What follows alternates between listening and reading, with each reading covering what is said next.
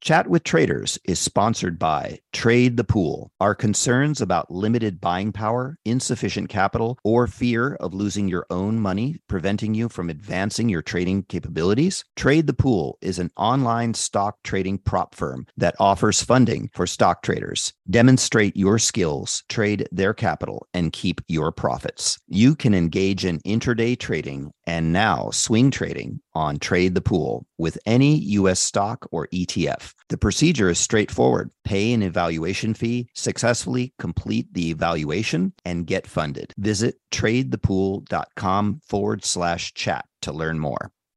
You've seen the headlines. Bonds are making a comeback. But if you've ever tried to invest in bonds, you know what a clunky, complicated, broken experience it can be. That's why at Public, they took fixed income and fixed it. Now you can find, evaluate, and buy thousands of bonds with an investing experience designed this century. Add fixed income to your portfolio with corporate, treasury, and municipal bonds. Go to public.com forward slash bonds podcast to get started. This podcast is sponsored by Public. Full disclosures can be found at public.com forward slash bonds. Markets, speculation, and risk. This is the Chat with Traders podcast, hosted by Aaron Fifield. What's up, boys and girls? Welcome back. On this episode, I am joined by a quant trader who works at a high frequency trading firm. Though you might be surprised to hear, he started out on the exact same path that many retail traders do. His name is Dave Bergstrom. Dave is someone who I've followed on Twitter for quite some time. He always has interesting things to share, and I've had the pleasure of speaking with him numerous times also.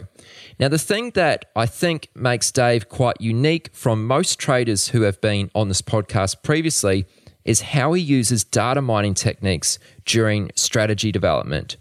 Data mining in the realm of trading often has a negative connotation attached to it, but Dave believes this comes from bad practices and poor evaluation of methods. So, in addition to data mining and ways to reduce curve fitting, we also talk about escaping randomness, learning to write code, Dave's three laws for strategy development, setting expectation, and a few other things too. And lastly, there are two links I'd like to share with you. So, the first one being buildalpha.com. Dave has recently developed a software package which has the functionality to perform many of the techniques and different forms of analysis that we discuss on this episode. So if you're really into this sort of thing, you can take a look at that at buildalpha.com. And second of all, Dave has kindly offered to answer any trading questions that you may have. So if you'd like to take advantage of this, simply go to chatwithtraders.com slash 103 scroll to the bottom of the page and leave your questions in the comments area. All right, team, that is it. Without any further delay, please welcome Dave Bergstrom. So, you know, let's start right at the very beginning. What was your introduction to trading? How did you start out? Oh, geez. Um, so, actually, back in undergrad, I was on track to go to law school and about halfway through realized that I wanted nothing to do with law school. Uh, so I kind of searched around for, you know, other things that, you know, maybe I could pick up and change careers with, you know, halfway to go in school. And, uh, you know, the market on the side seemed like a pretty good idea. And I had a, a little bit of a, a, nudge from my father who worked at uh, Del Monte Foods and was kind of involved with their, uh, you know, corn hedging and all, you know, and all that for their ingredients. Um, but yeah, so just kind of uh, you know, just see about it, hear about it. You know, think it's a it's a, an easy way to maybe get rich. yeah, so that must have been a pretty big decision for you to drop out of law school and pursue something like trading. Well, yeah, I mean, just just to clarify, I never actually made it to law school. I don't want to discredit any lawyers or law school people, but uh, I was, yeah, that was that was the career path. But yeah, the dropout. I mean, I did have some early success trading that kind of made that decision a little easier but knowing what I know now, I, I'm not sure that that should influence the decision at all. okay, so how were you you trading in the very beginning? Like, what were your decisions to buy and sell based upon?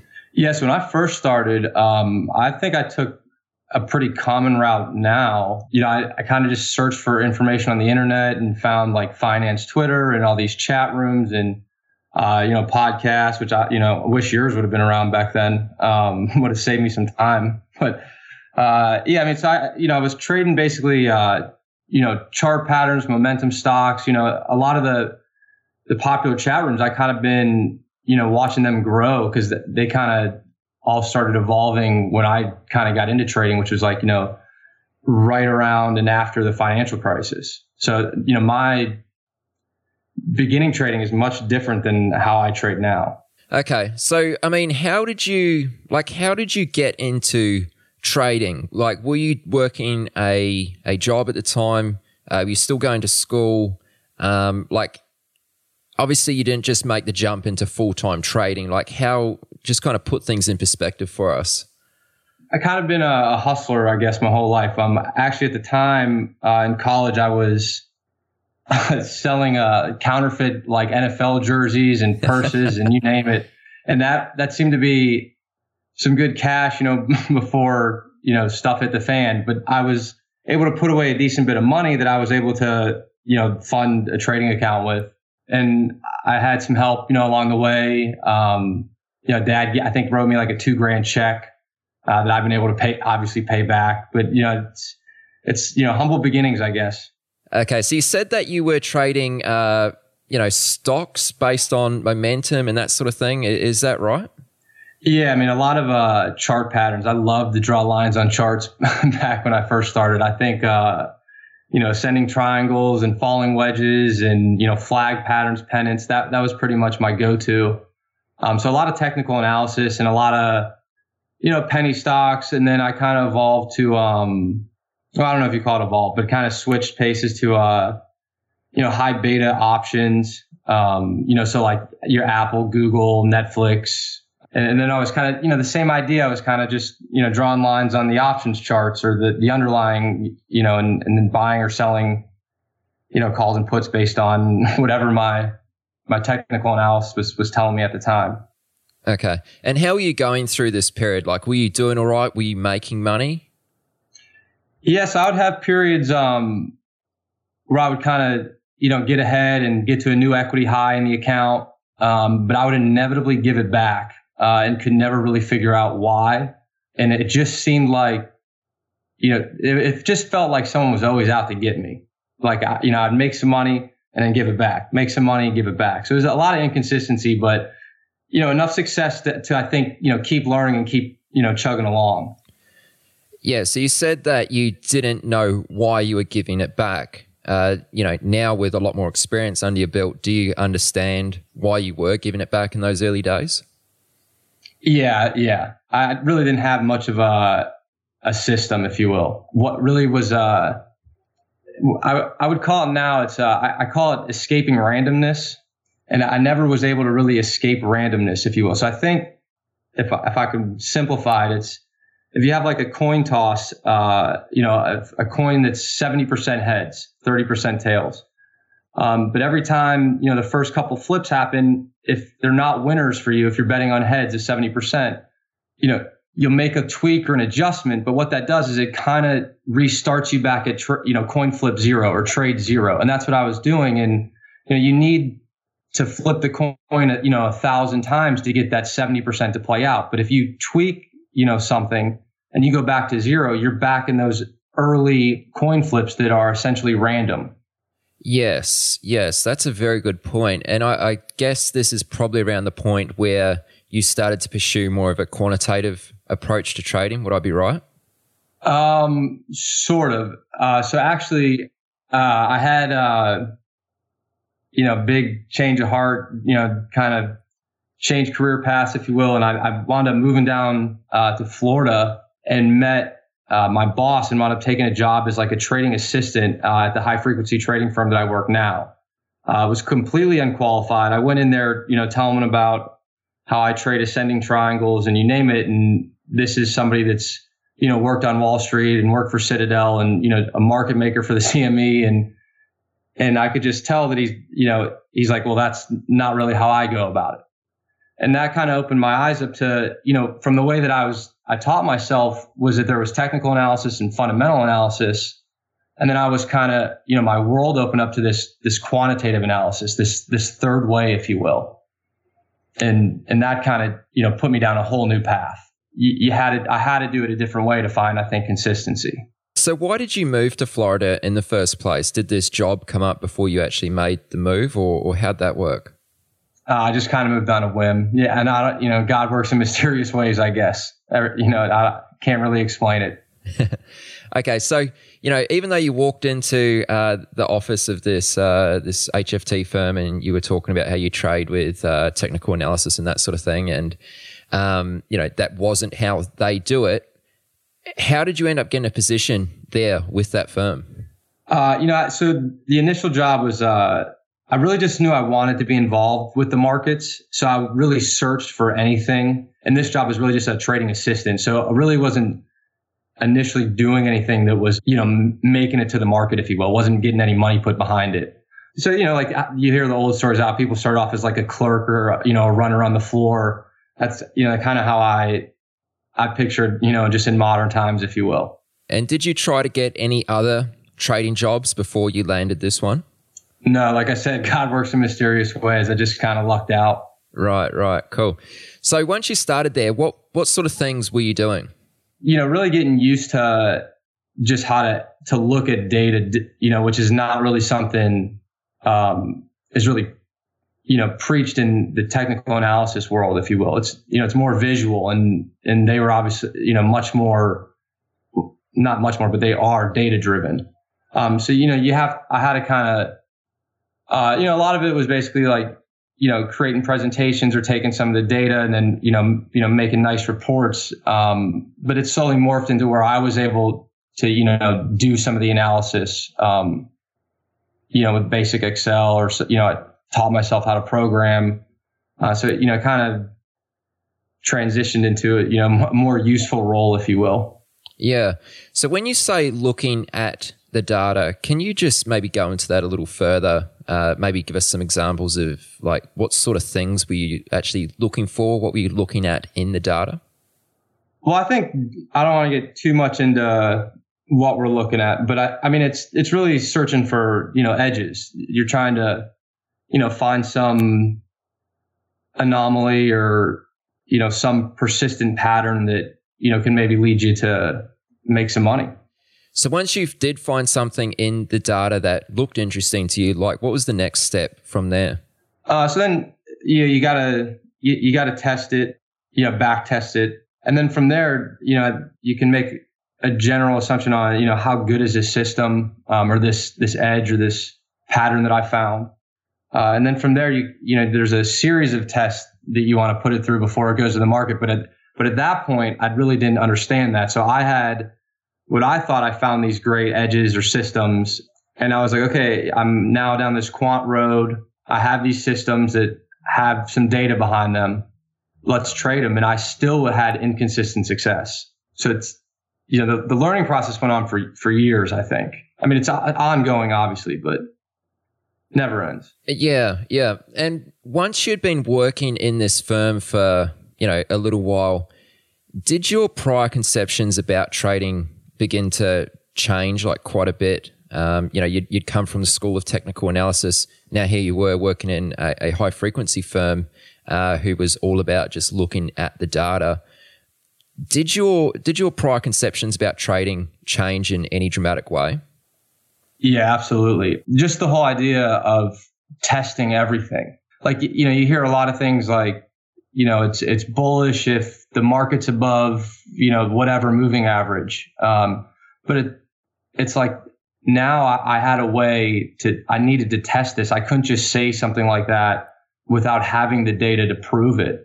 And I, I think that was the biggest thing is that, you know, there's a book I read and I hate to give a free plug, but uh, evidence-based technical analysis where it, you know, it's basically like there's subjective technical analysis, which is really what I was doing. And now I've transitioned to this objective technical analysis. And I think that's a major key. Yeah. I mean, a lot of people, uh, when they use technical analysis and they trade in a discretionary way, there's a lot of nuance, uh, nuance if I pronounce that right, uh, to what they do. Was it hard for you to kind of remove that nuance uh, into a way that you could programmatically test it? Well, I kind of moved away from chart patterns because I think chart patterns are still, and by chart patterns, I mean like the falling wedge and the ascending triangle, those things I mentioned earlier. I think those are tough to program uh, and test. So I've kind of, I kind of moved away from, from that. Other than that, I think, you know, you, you find, you kind of let the data speak to you. You kind of let the data show you where the patterns are as opposed to going and hunting. I mean, I'm a bit of a data miner now. yeah, and that's something I really want to pick your brain about when we get into things in a little bit. Just before we do, though, what are your views on technical analysis these days? I know you, have obviously said it's not something you use anymore, but what are your views on technical analysis? I don't want to discredit it uh, because you know things work differently for different people, uh, and I, will never tell anybody not to pursue anything. I think you know that was a valuable part of my journey, and it, and it may be for somebody else. But for me, I, I think I need something, you know, a little more concrete. I think it's, it, you know, it's a little voodoo magic, if you will, at times. But I think, you know, there are ways that you can use it to actually, you know, gain information. But it's just you need to make sure the data is confirming. Okay, sure. Yeah, I mean that's that's a really good answer. So I want to pick up on a point you made a little earlier about how you learnt how to program. And I don't want to brush over this because it's a pretty big deal. Why did you decide to learn how to program and how did you go about it? Well, I, I more or less had to. I wanted to get out of the, the trader's assistant role, if you will, and kind of move into, you know, the trade desk. If, you know, everyone wants to, be, you know, be a trader. That's why I got into it. Um, and I realized that Excel, you know, really just wasn't going to cut it with the amounts of data that high frequency, um, you know, firms go through. So I, I knew I had a program um, to get to the next level. And to be honest, to me, I think uh, learning to program it's the best trade I ever made because if you think about it, the, the risk on it is very small. Uh, but the the gains on it, you know, it's asymmetric risk reward hands down. It's the best trade I think somebody could make. And I look at it now as it's it's a superpower. You know, it's I couldn't imagine trading without programming now. Why do you think it is a superpower, like you like you say? Um, I just you know, for for example, you see someone on Twitter, they'll they'll mention a stat, and I can instantly go and and program a, a couple lines of code to look for that same stat, and and I have the same information. Or you know, you have an idea in the middle of the night or in the shower, I can instantly go test it out. Uh, or just the whole idea of data mining in general is I can burn through and people probably hate that word burn through, but, uh, you know, I can whip through data and find patterns way faster than you can by hand. It's just such an advantage in so many different ways. Yeah. So how did you actually go about learning to program? Like where did you where did you kind of start? I think I read you know a handful of textbooks. Um, so C plus is obviously the main uh, language we were using for the high frequency trading just for uh, you know gives you the you know the fastest uh, response time if you will um, so that's i kind of just picked one uh, you know knowing now that's probably a, a, fairly difficult one to start with.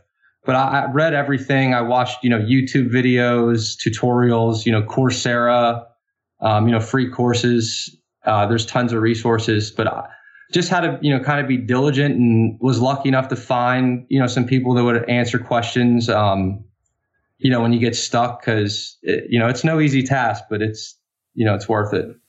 Yeah so how long did it take you to become uh, somewhat fluent with uh, with our language i think you said you started with uh, c was it c plus or c uh, one of those yeah c c plus plus there kind of learned them at the same time. Really didn't understand the the differences when I first started. Never really been exposed to you know anything in that field. But um, yeah, probably took you know a, a couple months uh, just to get like a basic understanding. And but I kind of had an advantage of you know being around programmers you know all day and talking to them and and being in that environment probably made it you know quite a bit easier. But yeah, that's it's it's it's a time time consuming task without a doubt.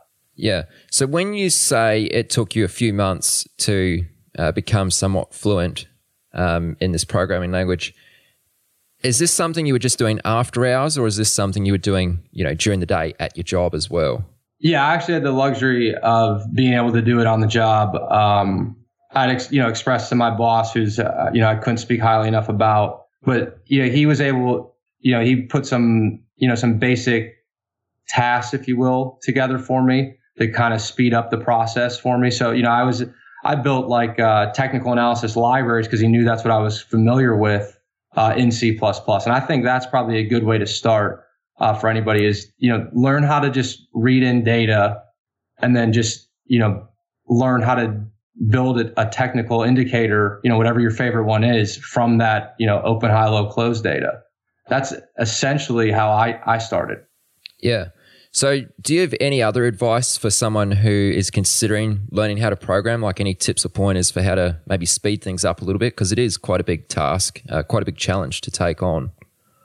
Yeah. Um, I would say to to make sure you one look at a few different resources because I would read something and be stuck and then I would read the same concept in another book or watch it, you know, on a YouTube video and it would completely click right away.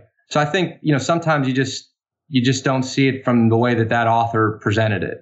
Um, and the second one is try to find people that do it um, that you can ask questions to um, because you'll inevitably get stuck. And to me, being able to go to my boss or you know someone else and say, "Hey, I have no idea what this means," and I've looked at two different resources or three different resources, I'm still stuck. You know, and and that you're going to need that, I think. Yeah, and that first point you made, that's actually a really good point about looking at multiple resources. And um, you know, for anyone listening, is is probably aware that I've been learning how to program over the last twelve months or so, and Stack Exchange is awesome for that because, you know, someone will post a question and pretty much every question you could think of has already been asked on that site. Yeah, I, I still use that every day. I mean, that that's a lifesaver yeah. without a doubt. And you see like a, a bunch of different answers to that that question and different ways of doing it. And some ways are a lot easier to get your head around. Uh, they might not necessarily be the cleanest code. Usually, the easiest sort of things to implement um, have the code's not as efficient as it could be. But yeah, it's it's good because you can see you know different ways of doing what you want to be able to achieve. So yeah, no, good advice. Um, and why did you decide to learn multiple languages? Like you started with C plus. I know you also know I think it's Java and Python now. Why did you decide to to learn more than just the one? Well, one was uh we use pri- well primarily you know a few in the office um, so that was kind of it was almost out of necessity but i think it's beneficial because i think certain tasks uh, lend itself you know better to different languages um, like i think you know like the higher level languages like python and perl or r are real simple for um, just doing like the basic data analysis and, and searching for edges but you know if you really go to implement some highly complex strategy, you're probably going to want something with a little more control, like you know C++. Okay. So for anyone starting out, what language would you suggest? I think Python. I actually was just talking to a buddy of mine, and he's been talking to recruiters for you know quant jobs, and they all are like demanding Python. And to me, it's it's relatively clean. It's simple. There's so many um, open source libraries. Uh, you know free resources and it's it seems to really be you know growing in in finance it's it's almost like i felt obligated to learn it to be honest you know when you're talking to your buddy who's looking for people who are who know python as a programming language what sort of what sort of other qualifications are they looking for are they just looking for someone who knows how to program in that language or are they actually looking for some sort of higher education certificates um, they did. I think he mentioned, uh, you know, machine learning background is obviously preferred now. That seems to be the big buzzword. And but other than that, you know, I, I think it's probably you know statistics, probability, anything math based, physics is probably you know high on the list. But yeah, I don't have much experience to be honest with that. Yeah, yeah, no, that's cool. So let's talk a little bit more about your trading, your kind of approach. You hinted earlier that you know you describe yourself as a bit of a, a data miner. Usually, that's not a good thing uh, in a trading sense. Usually, when people hear that, they think, um, you know, overfitting and, and that sort of thing. But explain to us why you kind of consider yourself to be a data miner and why that's not such a bad thing. Okay. I just think there's just so much information. There's so much data that there's, you know, there's edges out there, but I'll never, I may never find them um, just by pure luck.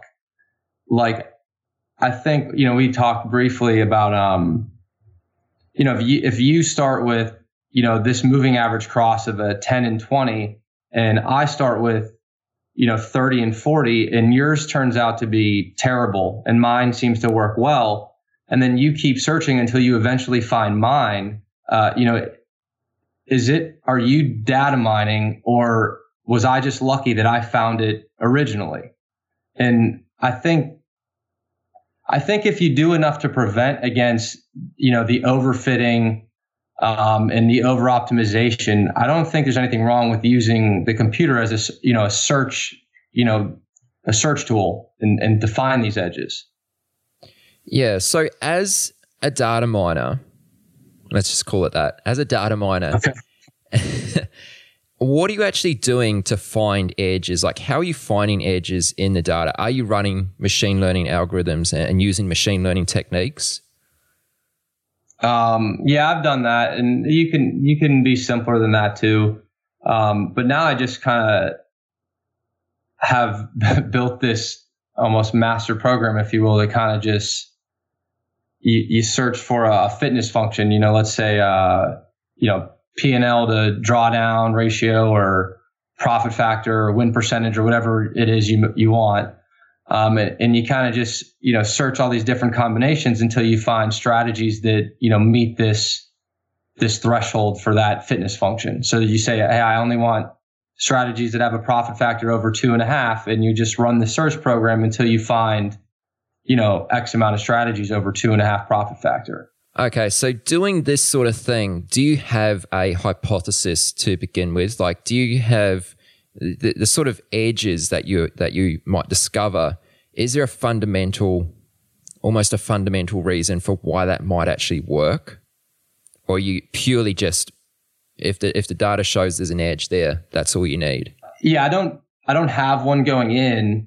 Um, I just kind of am searching, like you said. But if I, if it does seem to make like logical sense um, after I found these strategies, then I, I would put a little more confidence behind the ones that that seem to make sense on their own. Okay if that makes sense. Yeah. And just so we're clear here and you know we don't lose anyone, when you talk about finding edges, how do you how do you explain that? What are what are edges in your view?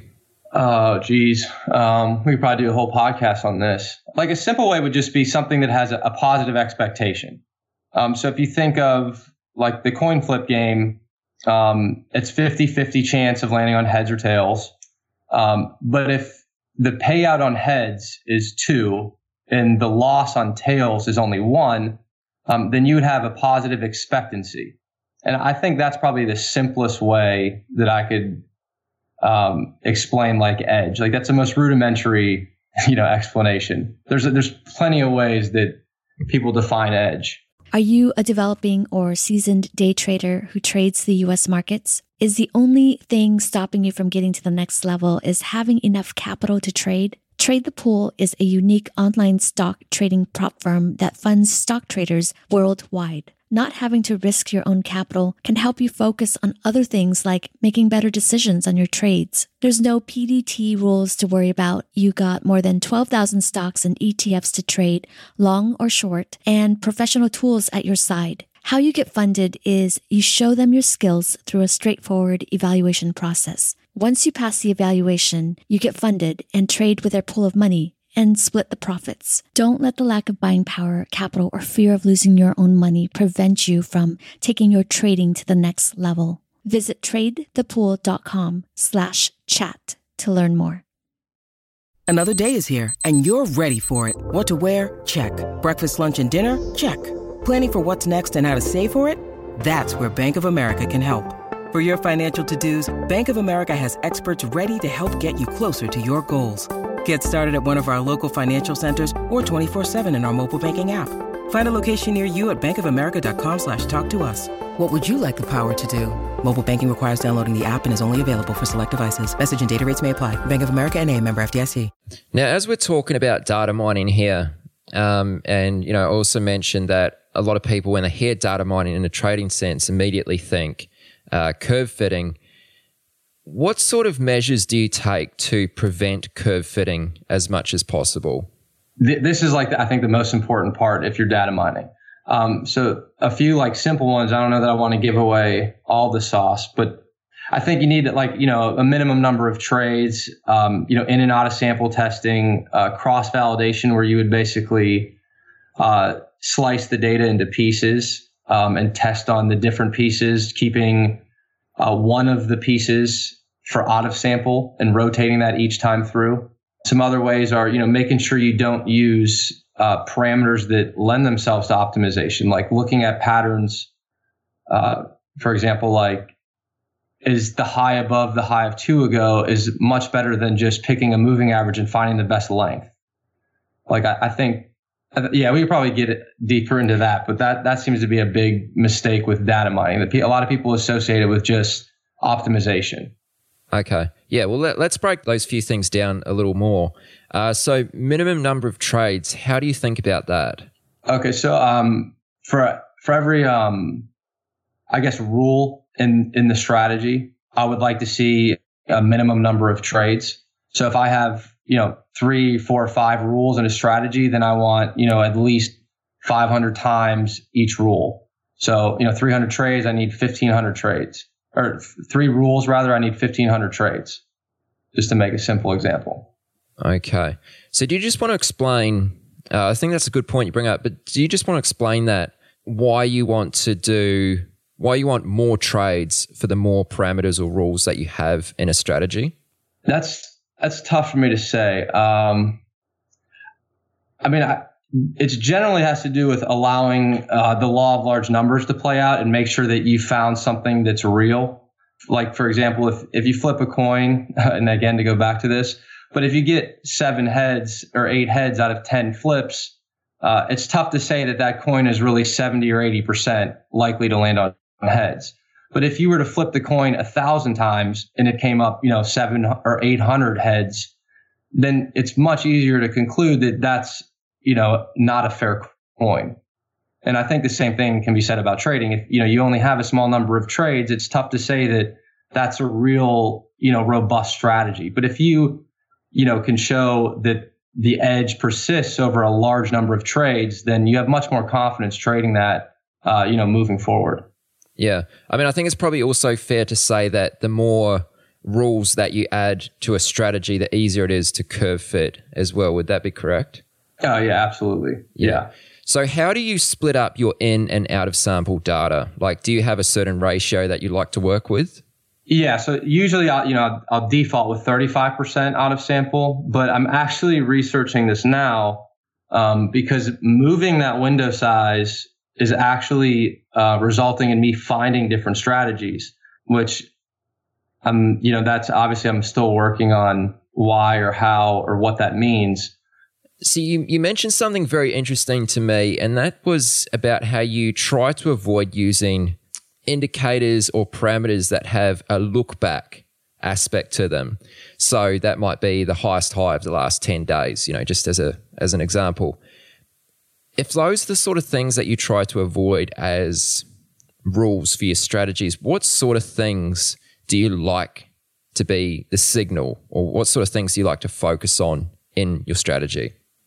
Well, without giving away too much secret sauce, I think like non-parametric things, like I think, uh, you know, like counting measures are, are valid, you know, and, and things that, yeah, I, I don't know how far I want to get, you know, down this path, but, but yeah, like I think it's okay to use technical indicators and stuff that have look back parameters, but I just don't think it's smart to optimize those look back parameters. I think if you want to use one as like a regime filter or something like that, that's, completely valid, and that's something that I'll do. Um, but to optimize, you know, should it be the 19 or the 27 or the 50 day moving average? To me, that's kind of murky water. Okay. I mean, When you said counting measures, what's that referring to? Like you could count consecutive higher highs. Okay. Or, you know, consecutive, you know, negative closes or something, you know, something like that. Yeah, yeah. Looking at your Twitter feed, uh, you post a lot of screenshots of kind of signals that your that your systems are generating. They seem to be very focused around volume and volatility. Do these sort of things play a, a big impact? Yeah, yeah, the, yeah. The two two things that I really tend to like to look at. I think that like market regimes are very important, and I think that volume and volatility are great tools to put context uh, around the market and define, you know, kind of refine, I guess, what your expectations should be. Obviously, mentioned that um, your, your, Twitter feed there. You posted on Twitter. This must have been a few months or a couple months ago. A really interesting graph, and on the left hand side, it showed an equity curve just on its own, and then on the right hand side, it showed uh, Monte Carlo analysis or uh, distribution. Mm-hmm. And you drew in that Monte Carlo analysis that where that equity curve actually sat.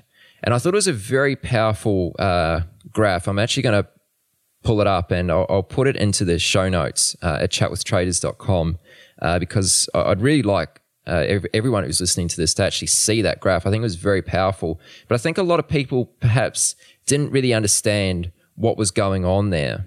Would you like to explain the, the graph to us and make it? I know we don't have any um, uh, visuals to guide us here, but you know, just try and make it as simple as possible to understand what was going on there and why it's important to, I guess, understand this. Yeah, I think uh, there's like three key points uh, that kind of turned my trading around and I think all of them have to do with having unrealistic expectations.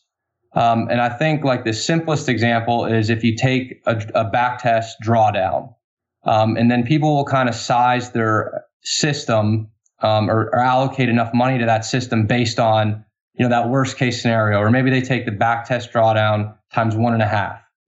Um, and that's kind of what I was doing, and that just wasn't enough. So then I learned about Monte Carlo simulation, which is basically a reshuffling of the order of the trades uh, in its simplest form, uh, and and kind of recalculating an equity curve um, for each one of those reshuffles.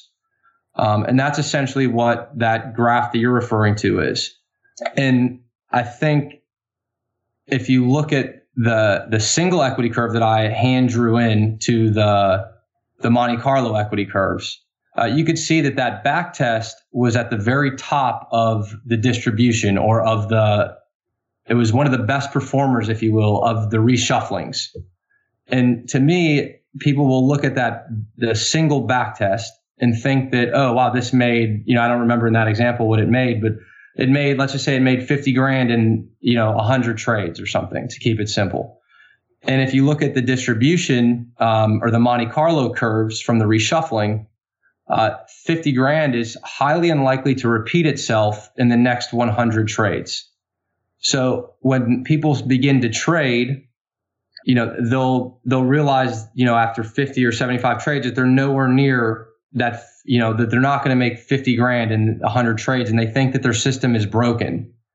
Um, and it's it's not really a matter of it being broken. It's just a matter that you had unrealistic expectations going into the next 100 trades. And I think looking at that distribution and knowing where your equity curve is in that distribution helps you create more realistic expectations and can contribute a lot to survival and, and then ultimately success. Yeah, yeah. Now that's it's a really important point, and like I said, I'm going to dig up that graph and I'm going to put it in the show notes at chatwithtraders.com. It, it'll actually be chatwithtraders.com forward slash the number of this episode, which I'm not sure what that is at this point. Uh, but you know, you, you also talk a lot about variance testing. Is this much the same thing, or is variance testing slightly different? So I have variance testing. It's it's similar in a way, um, but I noticed a big problem that I had when I was trading was uh, if you would ask me, where do I expect to be in the next N trades, you know, the next 100 trades, 500 trades, I couldn't have answered that, uh, you know, even a few years ago.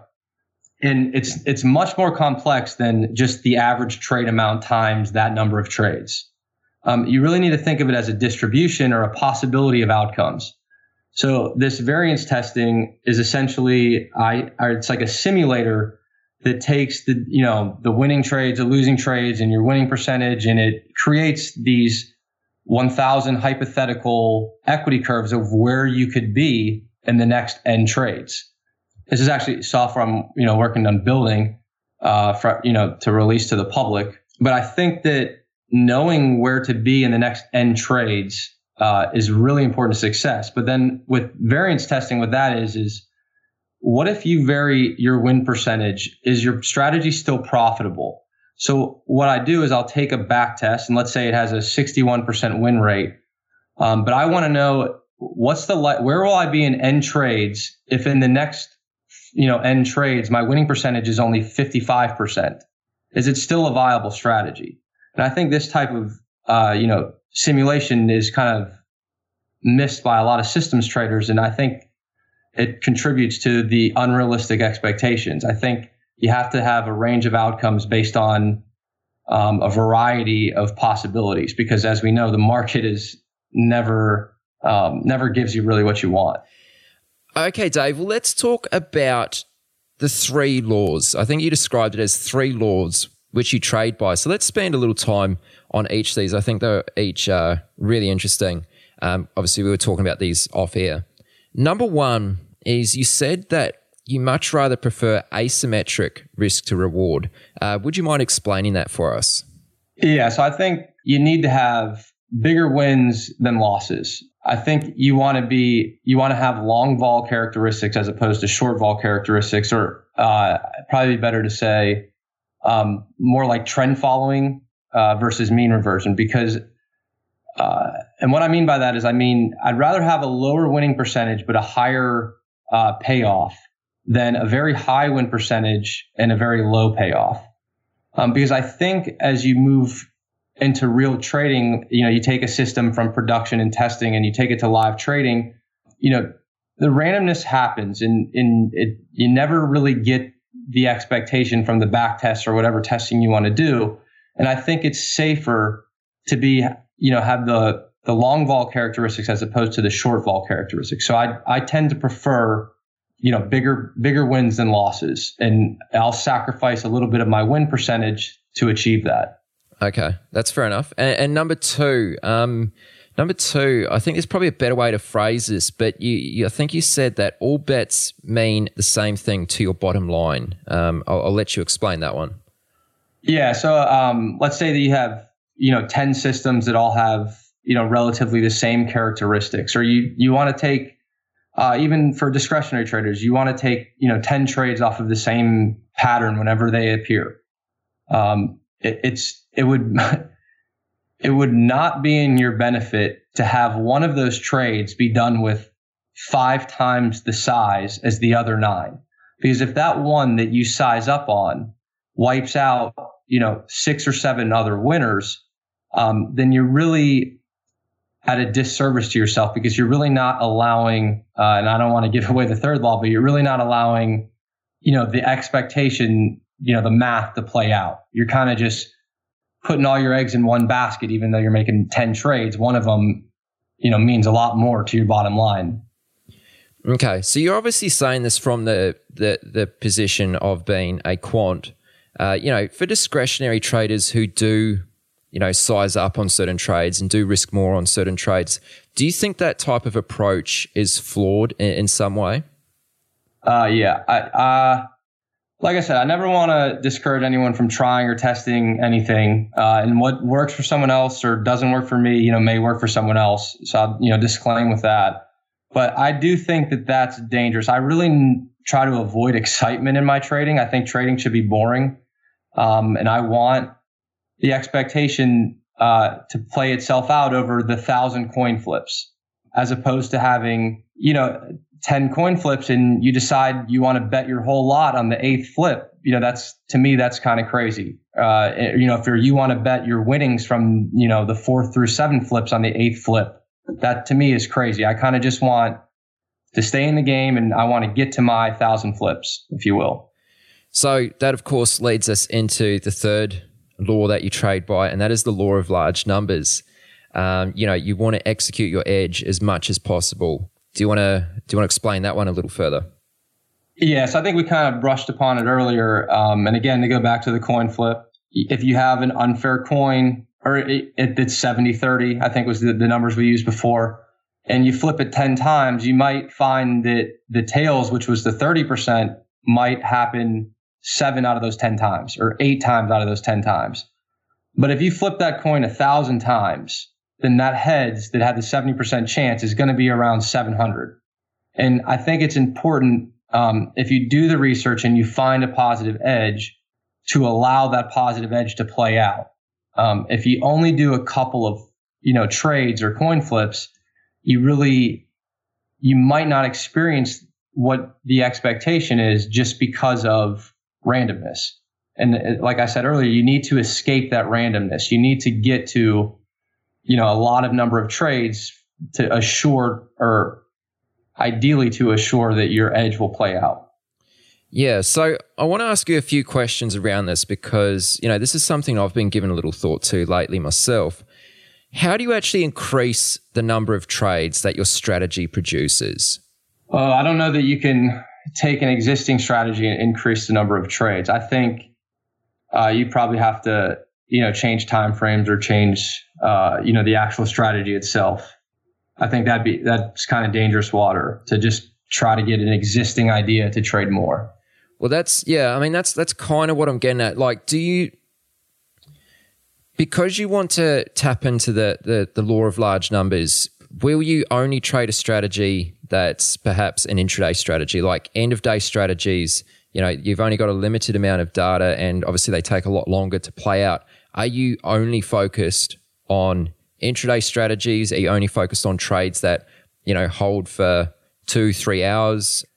Yeah, I think obviously like the higher frequency data lends itself, you know, to that, you know, the law of large numbers obviously much better. I think that's why there was such a migration towards that, you know, that industry um, when computing became so prevalent in finance.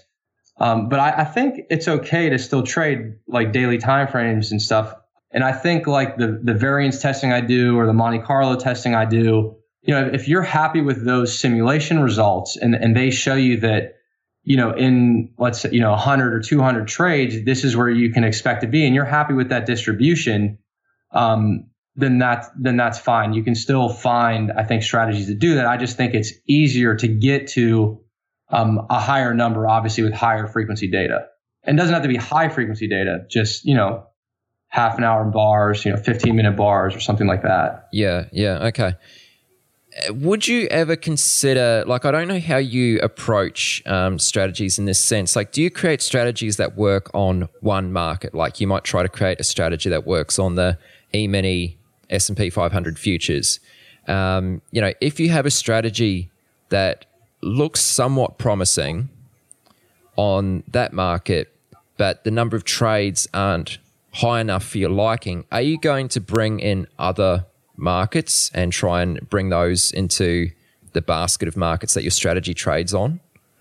Yeah, that's definitely um, a way to go about it. You can, yeah, you can definitely do that. I, it's not necessarily something I I do. I do like to see robustness across markets, but I will kind of shy away from something that I don't think has enough trades. So it's it's tough for me to say. Um, but yeah, I think robustness across markets is definitely uh, preferred, although not, um, you know, needed, assuming you have enough trades. Uh, yeah, and while we're still on this point, I'd like to ask you how do transaction costs factor into this? Like, is there a point where you are better off trying to make more profit on each trade rather than trying to take more trades? You know, because each time you take a trade, you've got slippage, you've got uh, brokerage fees and whatever else. Um, is there ever a point where, yeah, it, it pays to try and look for more profit in each trade?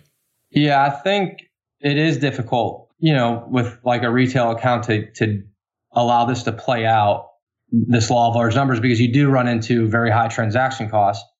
But I'm not exactly sure how you, you can really combat that now that I think about it. And I'm kind of you know, in a situation where I haven't really had to think about this problem um, in a while. But I, I think there's probably some happy medium where you can you can get a strategy that doesn't kill you with transaction costs, but maybe doesn't have you know a thousand trades, you know, maybe only a couple hundred or something. But I think it comes back to that you know that variance testing and where do you think it's going to be, and are you happy with that distribution? You know, is it something you're willing to allow to play out or no? And and you and you have to obviously factor in your transaction costs into that simulation. Dave, I'd like to ask you a couple questions about high frequency trading, just in general about the industry. You know, as someone who's on the inside, usually, uh, I guess, kind of in the media, HFT cops a really bad rap more often than not. Why do you think this is? Oh, um, I hate to be the spokesperson for all of HFT. Uh, I think it's tough for me to say. I think a lot of the the the bad rap it gets is from like the Michael Lewis book and what people call like latency arbitrage, which is actually not something uh, that we do because we only trade futures um, through the CME. So we're only one exchange, and I think you know the HFT. It's it's also very easy just to find a scapegoat. The trading is very tough, and I think you know sometimes people just look for a, a scapegoat. I'm not so sure that uh, a lot of the bad rap is justified. But I, again, I'm biased. yeah, yeah. No, that makes sense. And, you know, as someone who is involved in high frequency trading, do you yourself see any negative aspects to it? Uh, no, no. I mean, I think it's, again, I'm biased, but no, I, I don't like. I don't think uh, you know. At least from my view, it's like you know nothing. We don't do anything predatory. I'm not so sure that I you know believe the claims in you know that the book I mentioned. And no, I don't. I don't think it's it's bad in any way. I think you know if anything, it's it's probably beneficial. And you know, I know people can find articles on both sides of this coin. Uh, but yeah, from my view, no. Yeah. So, how is the HFT landscape different from equities and, and futures? Like, um, is there perhaps some negative aspects about it in, in the equity space? Because obviously, the fu- the market structure for futures is totally different. Yeah, I, th- I I just think that that's like the one the one area that that people really dislike is that the whole idea of you know the I said latency arbitrage but where people race from exchange to exchange, or at least that's what people are, you know, speculating is happening. Uh, and I think that that is, you know, that's that's a tough call, and a lot of different opinions on that. But it's like I said, it's not something that we do, and it's not something I'm, you know, too versed in, to be honest. Yeah, and when we were speaking before the call, you said to me that you you think the the heydays of high frequency trading might be coming towards an end. What do you think the future has in store? I don't know it's coming to an end. I just think it, it's it's obviously much more difficult as time has gone on, as more people uh, come into the space, um, and a lot you know, and a lot of the strategies you know get exposed, or people jump from shop to shop, or something like that. But I think I think it's tough because I, I've we kind of have this debate in the office on you know is it is it what I just mentioned? Is it, you know, too many players and, and too efficient, or is it just kind of a, a product of the monetary policy, you know, laid out by the Fed and the other central banks? Because it, that monetary policy it really isn't conducive to a two-sided market, which is obviously what HFT needs. So it, it could be a mix, and I'm sure the truth, you know, always lies somewhere in the middle. But yeah, it's obvious. It's definitely much, you know, getting much more difficult. Um, but to point my pinpoint my finger on it, I'm not sure. Sure. Yeah. I mean, I'm actually hoping to get uh, Manoj Narang on the podcast. We've actually been scheduled like five times to do the interview, but uh, he's a busy man and hard to pin down. So I'm really keen to get him on and, and get his take on all of this. That would be great. That would be great. I, I had his brother on, Rishi Narang, um, on like episode 54, I think, somewhere around that point, and uh, he was he was awesome. Um, big fan of his book, also. Yes, yeah. Anyway, Dave, uh, this has been this has been really good, man. I've I've thoroughly enjoyed this. Now, you know, some of the things we've talked about here are a little bit tricky to implement and, and test and, and that sort of thing. You've been working on a software package, Build Alpha, I believe it's called. Do you want to just tell us a little bit about uh, what you're working on and um, you know how listeners might be able to benefit from using that? Yeah, yeah, that'd be great. And I like I enjoyed doing this too. By the way, this thank you very much for the opportunity. Um, but yeah, so this, I'm I'm putting together some software um, that essentially would allow. Uh, it's I've been using it for a while, but I'm kind of building a public version uh, that I, I'm I'm thinking about licensing out. And what it will do is it basically would allow you to select from a list of signals um, you know, maybe 500 at a time, 1,000 at a time. We're kind of working on the memory right now. Um, and it would search for different strategies based on um, the exit criteria you get, you provide it, um, and the fitness function you give it. And the fitness function, uh, you know, win percentage, payoff ratio, profit factor, Sharpe ratio, something like that. Um, and all this is kind of built in. And then what it would do is it would search for these strategies and find the best ones given that criteria, those signals and the fitness function. And then from there, you would be able to view the strategies, um, you know, their equity curves. You would be able to run Monte Carlo analysis on it. You would be able to do my variance testing on it. Um, and you'd be able to generate uh, tradable code uh, for each and every strategy. Um, and I'm actually working on, you know, being able to create portfolios. You know, you can kind of pick and choose from these strategies it finds, finds the one that create the distribution you like, uh, and then add them to a portfolio. And then you can kind of analyze the portfolios the same way. Um, so I think this is really cool software, and it kind of is kind of like the culmination of you know the tools um, and the process that I go through and have gone through, uh, and I you know kind of want to share it. And maybe I can help some people, uh, you know, speed up their learning curve, or you know even you know find some strategies or get an idea of how to, you know, how to how to go from signal to live trade. Absolutely. So, where can listeners go to find out more about this? Like, is it available at the moment? Do you have a website up for it? What's the deal? Yes, I do have a website up. You know, hopefully by the time this airs, it'll be finished or, you know, 95% done, I think. Um, but it's buildalpha.com. Uh, and you can reach me at david at buildalpha.com um, or um, at dburgh, D-B-U-R-G-H on Twitter. Awesome buildalpha.com and uh, follow Dave on Twitter. Dave, once again, man, thank you very much for doing this. I, I truly do appreciate it. Hey, man, I, I appreciate you letting me on. I'm honored. I think you're building something really cool here. All right. Thanks, man. We'll talk soon. All right. Thanks. Take care. You've reached the end of this episode of Chat with Traders. But rest assured, there are more episodes loaded with real market insight and zero hype on the way soon. So to stay updated with each great new release, subscribe to the podcast in iTunes. And we'd love it if you'd leave a rating and review. We'll catch you next time on Chat with Traders.